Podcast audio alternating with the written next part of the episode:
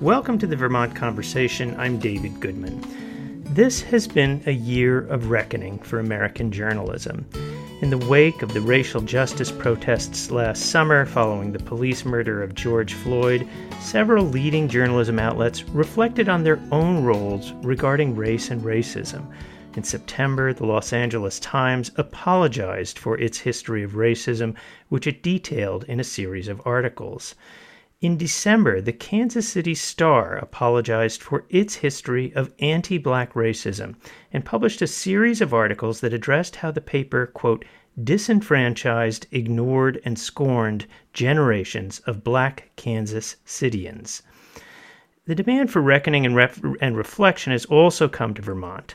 Last summer, racial justice activists in Burlington burned copies of Seven Days in anger over how a protest encampment was covered. This week in Vermont, a letter was released signed by over 50 people, including former governors Kunin, Dean, and Shumlin, addressed to the Vermont media. The letter stated, quote, We hope you will engage in internal conversations within your organizations about the issues of sexism, gender bias, and racism in reporting, and commit to the challenging work of reckoning with the unconscious biases that affect our public narratives every day. Uh, the letter went on to talk about the fact that Vermont's full time political reporters and columnists are almost all male and white. It also looked at who is quoted, uh, noting that male legislators are quoted 56% of the time, while women legislators are only quoted 44% of the time. And talked about uh, commenting on women's appearances and stories, and uh, and it went on. So, here to discuss all of these issues, we're joined by Alex MacLean. She's a partner and president in Leonine Public Affairs. She was the former campaign manager for Governor Peter Shumlin when he ran for office. Cathy Resmer is the deputy publisher of Seven Days. Anne Galloway is the founder and editor of Vermont Digger. And Kiah Morris, uh, who serves as the Movement Politics Director for Rights and Democracy in Vermont and is a commissioner for the Vermont Commission on Women. Alex, uh, you're one of the signers of the letter. Maybe you could just talk about why uh, this letter uh, came, how it came about, and uh, what its key demands are. Yeah, well, thank you, David. I appreciate the uh, opportunity to have this conversation. Uh, these conversations are the exact ones that we were hoping would occur um, from this letter.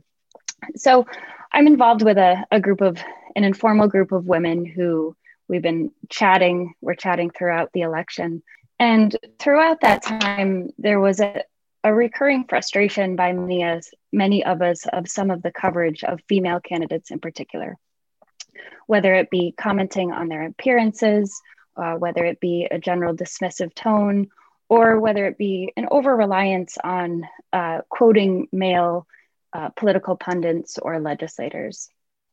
And Natalie Silver was a part of. She uh, is a Vermonter who has worked for a number of elected officials, and she had the idea of following in the footsteps of a national organization of women who sent a letter to press uh, during the presidential election, at a time when there were historic number of candidate female candidates running for president. And this group sent a letter to the national press, you know, really asking them to engage in these types of conversations about around bias. And Natalie brought this concept uh, to a number of us, saying, "Hey, what if we do something similar here to really begin a conversation with the Vermont media about how we can do better here in Vermont?" and you're in an unusual position. You are a, a woman who owns one of Vermont's leading political reporting outlets. Uh, Seven Days is also uh, owned and uh, run by women. And you are no stranger to issues of sexism and misogyny in your own industry, in the media industry. And yet, here you are uh, being criticized for doing this. How do you respond to the letter? Well, you know, I think that um, there are two aspects of this really. One is how I responded to it personally, uh, and one is how I responded to it professionally. And professionally, we took steps right away to recognize that we had a problem. And we um, held a, an internal meeting with the editors to talk about what went wrong and why. And um, we, you know, had been rightly criticized by the Vermont Democratic Party in an email blast and by um, several prominent female uh, government officials on Twitter. And um, it was time for us to have that discussion, which we did. And uh, we also engaged in uh, anti bias training with the Poynter Institute in August. That was a newsroom wide effort. And we're engaged in 2021 with two different organizations to both look at our um, own personal biases as we cover uh, issues of racial justice and um, and and and uh, gender bias, um, and we're also um, working with a group called Free Press, which will help us look at our coverage more deeply. Uh, mm-hmm. and think about who's represented in our stories and making sure that our coverage is is equitable so those are some steps that we've taken you know on a personal level um, I, I started reading a book called Down Girl. I don't know if you all know it, but it's by um, a woman named uh, Kate Manne. She's an academic at Syracuse University. And the reason that I started reading this book was because um, I think that uh, it's sort of difficult to separate one's personal experience from this broader issue of misogyny, which is kind of all around us. And it's sort of hard to identify unless you kind of separate it out. And, um, you know, things like gaslighting uh, are very common for women, you know, situations in which, you know, you might have a particular, you might see things in a particular way. But there's no, but um, society at large sort of punishes you for seeing it that way, you know, hmm. um, you know, sort of treats you like crazy town.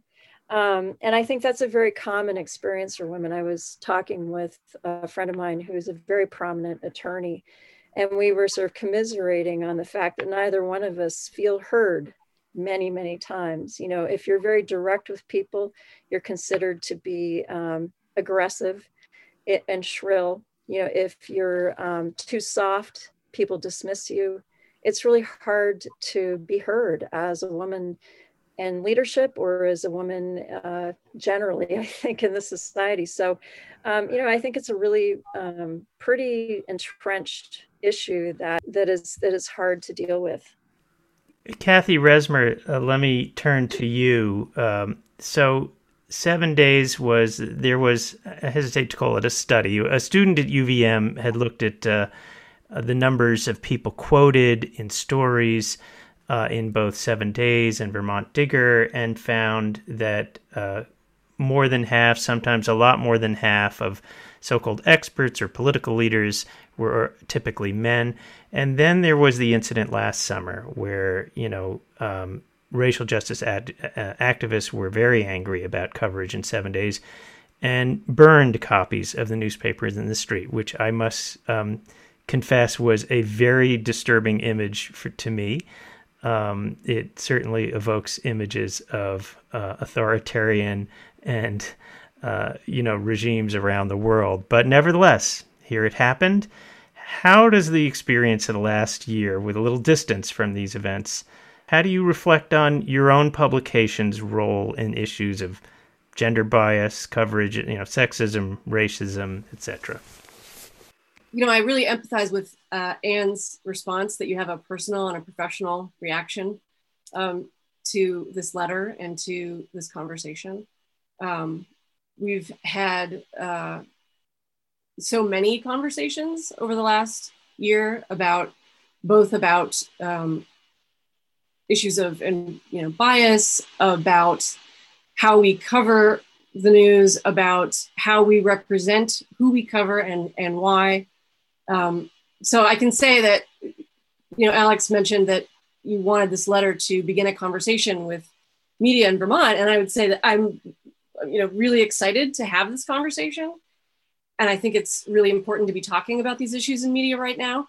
I would also say that um, all I I think I could speak for all of the media organizations in Vermont that we are all having these kinds of conversations right now in our newsrooms um, and with editors and writers. Um, and it's a, you know, there you don't always see it in print um, or on camera, but these conversations are definitely happening. And we're taking them seriously and trying to figure out where we have how we have missed if what are what have we missed? How have we missed it? How can we improve?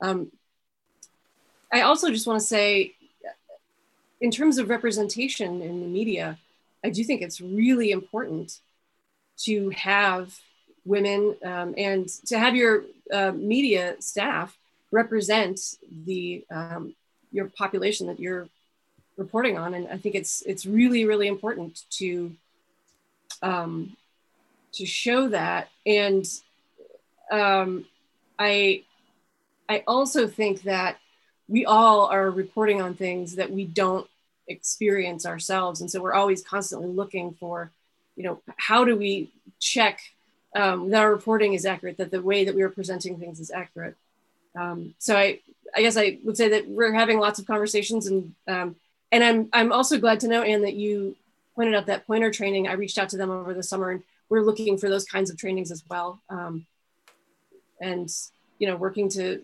improve, improve. And and in terms of the study that you mentioned, um, yes, absolutely, we want to be quoting more women, and um, we're paying attention not just to who we quote, but who we feature uh, in our coverage. The photos that we put in the newspaper, um, and not just about the news, but about in, in all aspects of it, you know, in the advertising that we show um, on the cover, the cover of our newspaper is, you know, circulated all around Vermont. And what you put there really does make a difference. Um, and, you know, I point out that this month, or I'm sorry, this week, we have a, we have a uh, issue of Staytripper, which is like um, our internal, it's like a, a um, marketing Vermont to Vermonters.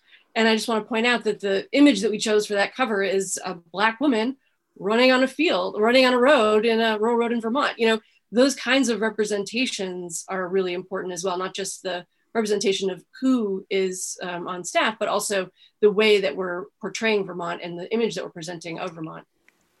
Um, Alex MacLean, uh, as one of the signers and sort of movers behind this letter, what does repairing the harm look like in this instance? What are the signers of the letter hoping comes of this? Uh, and for those who are just tuning in, this is a letter um, about gender bias and uh, representation and racism in Vermont media.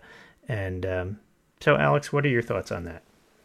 Yeah, so I think that in terms of what we were looking for, it's really looking forward. Um, I think that we're frankly have been so grateful of the response of uh, the media outlets in Vermont to this letter. You know, Anne and Cathy's responses today, um, you know, are, are frankly kind of a refreshing and exactly uh, exactly what we were hoping would happen. I think that what we were looking for is doing better in the future. And what does that look like? I think it looks like exactly what Cathy and Anne have outlined today.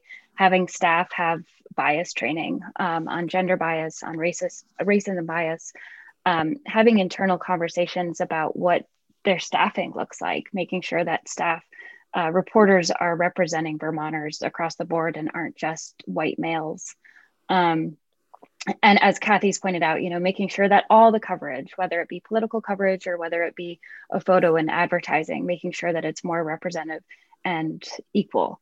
Um, so I think that's exactly what we were we were hoping would occur, um, and we're just thrilled that this has been the response. I think that you know media outlets could have been defensive in their response to this letter, and we've not seen that. Whether it be Anne Galloway's response or Scott Finn of VPR's response, I think that um, the owners and leaders of media in Vermont have, you know, stood up and taken responsibility and said, "We get you, we get it, we hear you, and we're we're doing the work to do better." We should also add in a layer of complexity here, which is the other context of this conversa- conversation is the unprecedented strain that journalism is under right now, where large parts of the country, particularly in rural areas, have become news deserts. Uh, one in five newspapers has shuttered in the last 15 years. There's been a loss of, I, I believe it's 30,000 jobs in the journalism and media space in that time frame. So, um, so we add that piece in. Um, Cathy, do you uh, do you have any thoughts on that? You know, as you look to represent the communities better who you cover, this is also part of that reality. David, I have so many thoughts about that. We don't have time for all of the thoughts that I have about that. Um, I think about it all the time, uh, and I and I know that Anne does too. Um, and you know, I, I do. I want to talk about that. I, I want to just also zoom out a little bit you know, one of my reactions to this letter, which I'm, like I said, so grateful for this conversation. I also just want to point out that um, there is a larger story here, which you sort of um, mentioned, David, in the beginning, which is that Vermont has women, not just uh, there. Okay, so the the number of women we have covering politics is not as big as we would like. The number of women columnists we would have, not as big as we would like. And and certainly we have lots of room to improve in terms of racial diversity of our, of our staffs. But if you look at, I have been trying to get national reporters to cover this for years. If you look at who is in charge of Vermont media outlets, it is a very exciting picture. There were there was a time just a few years ago where you had Robin Turnau running VPR, Holly Groschner running Vermont PBS, Anne Galloway running Vermont Digger, and Paula Routley running Seven Days. And this is not, um, they're not reporting out the news necessarily all the time. You know, Anne and Paula are both um, do reporting, but and they're not necessarily editing every story, but they're signing the checks. They're making the decisions about who gets hired, what where we focus our energy. And I think that that is a really exciting story. And you also look in Vermont at um, the Valley News, Maggie Cassidy of Valley News, um, Emilie Stigliani at the Burlington Free Press, editors there we have women in positions of power in Vermont. It's it's really an anomaly around the country. And in fact, I wanted to point. I don't know if you guys saw this um, story in December in the Boston Globe. I have it for you can see on video. Anne Galloway's picture right here on the cover of the Boston Globe. Um, it, the headline is um, "Renegade Newsrooms Revitalize Vermont Market," uh, and it's a story about Vermont Digger in seven days, and it features photos of Paula and of Anne. Um, so I think that there is a larger story um, around women in media in Vermont that is really exciting and that's not being told. That doesn't mean we can't do better. We're always wanting to improve. But I also think that um, there's a story that I, I, would love to tell more uh, about that.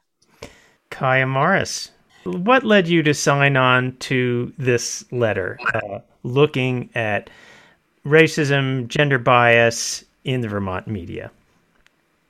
So we know that this is a challenge. It's something that um, has been brought up over time through different organizations. I remember having a really clear conversation with Curtiss Reed a few years ago when we were talking about the Sanders Institute and looking at the ways that racism and sexism can come into and color the way that we have dialogues within the media around candidacy, around um, issues that shape public opinion in many ways. And so we know that um, this is something that we sort of feel inherently in our bones as people consider whether or not they will run for office, as women are thinking about whether or not they want to place themselves in the crosshairs of both praise and criticism. There are always these tensions on how do I present myself in a way that will be authentic to myself, recognizing that it will be changed, it will be reshaped, it will be represented in a completely different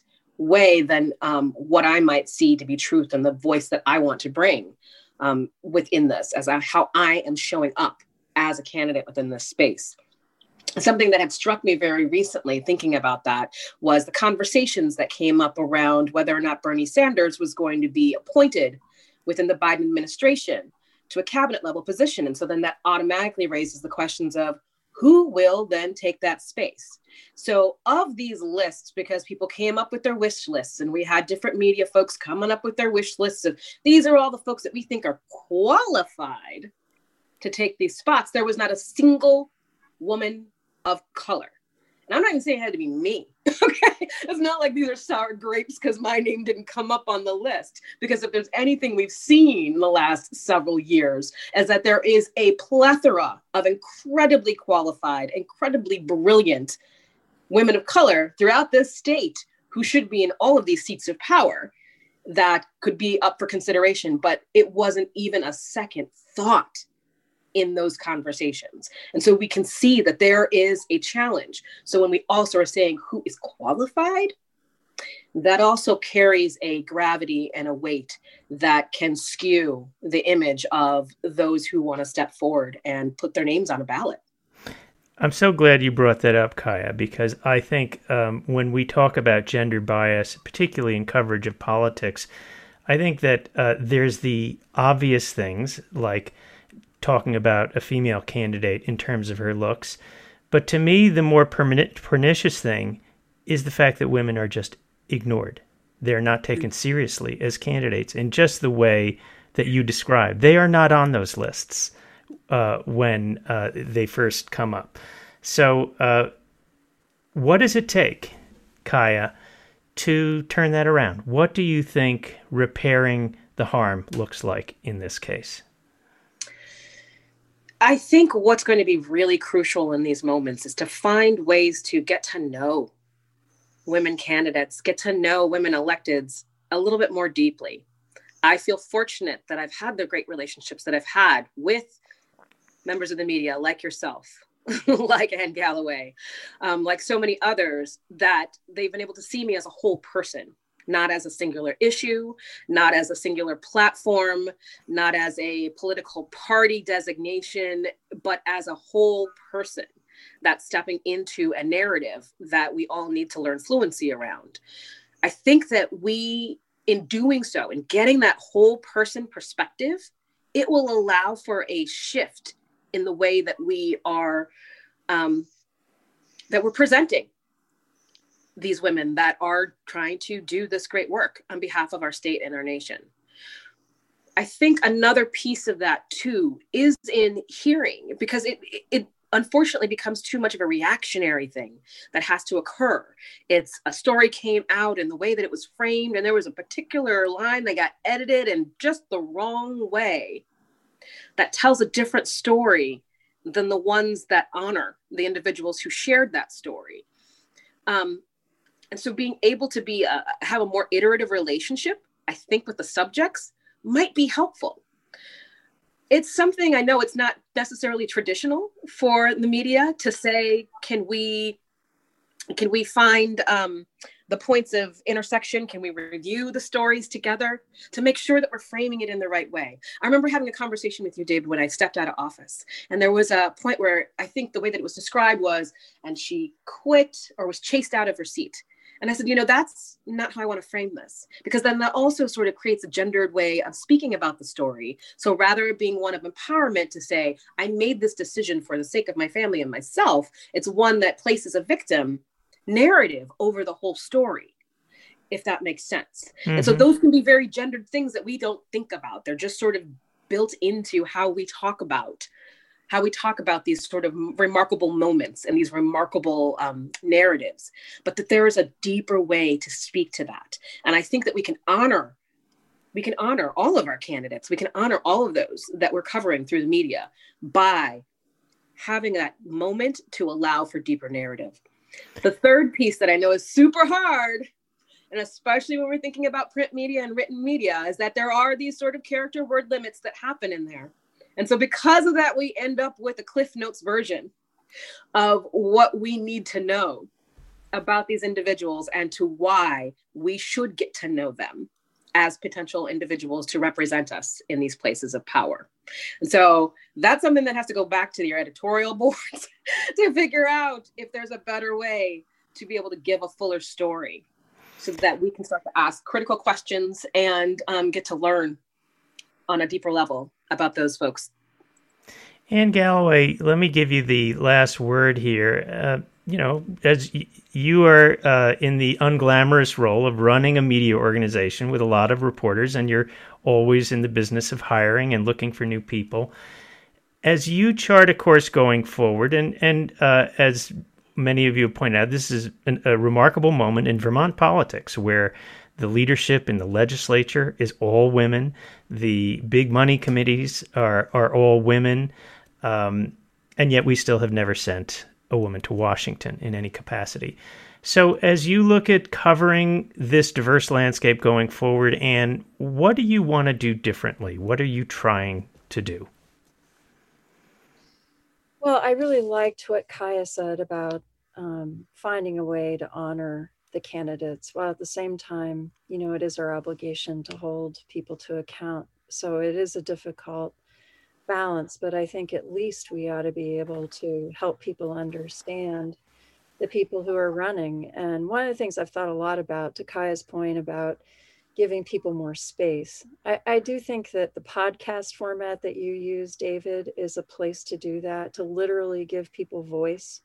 And I think that's one way that we could do a better job of um, including um, the fuller story of candidates who are running for office. Um, I also think that, oh, sorry about that. I've got phone call. You were in a newsroom. Yes, we, we can hear that. Um, you know, I also think that um, we need to reach out to a broader array of sources. Um, we need to diversify the representation of people on our site in the same way that Cathy talked about looking at not only the words, but also the, the images.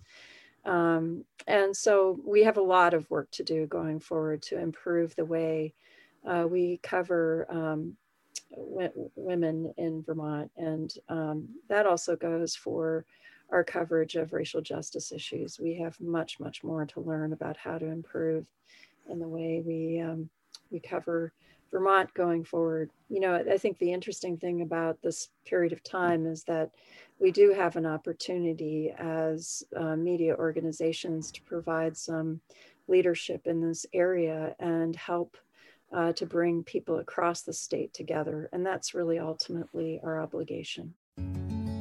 Okay, well, I want to thank all of you for joining us this week on the Vermont Conversation. Alex MacLean, a partner and president at Leonine Public Affairs, Kiah Morris, a commissioner on the Vermont Commission on Women and Movement Politics Director for Rights and Democracy, Cathy Resmer, deputy publisher of Seven Days, and Anne Galloway, the founder and editor of Vermont Digger. Thanks so much for joining us.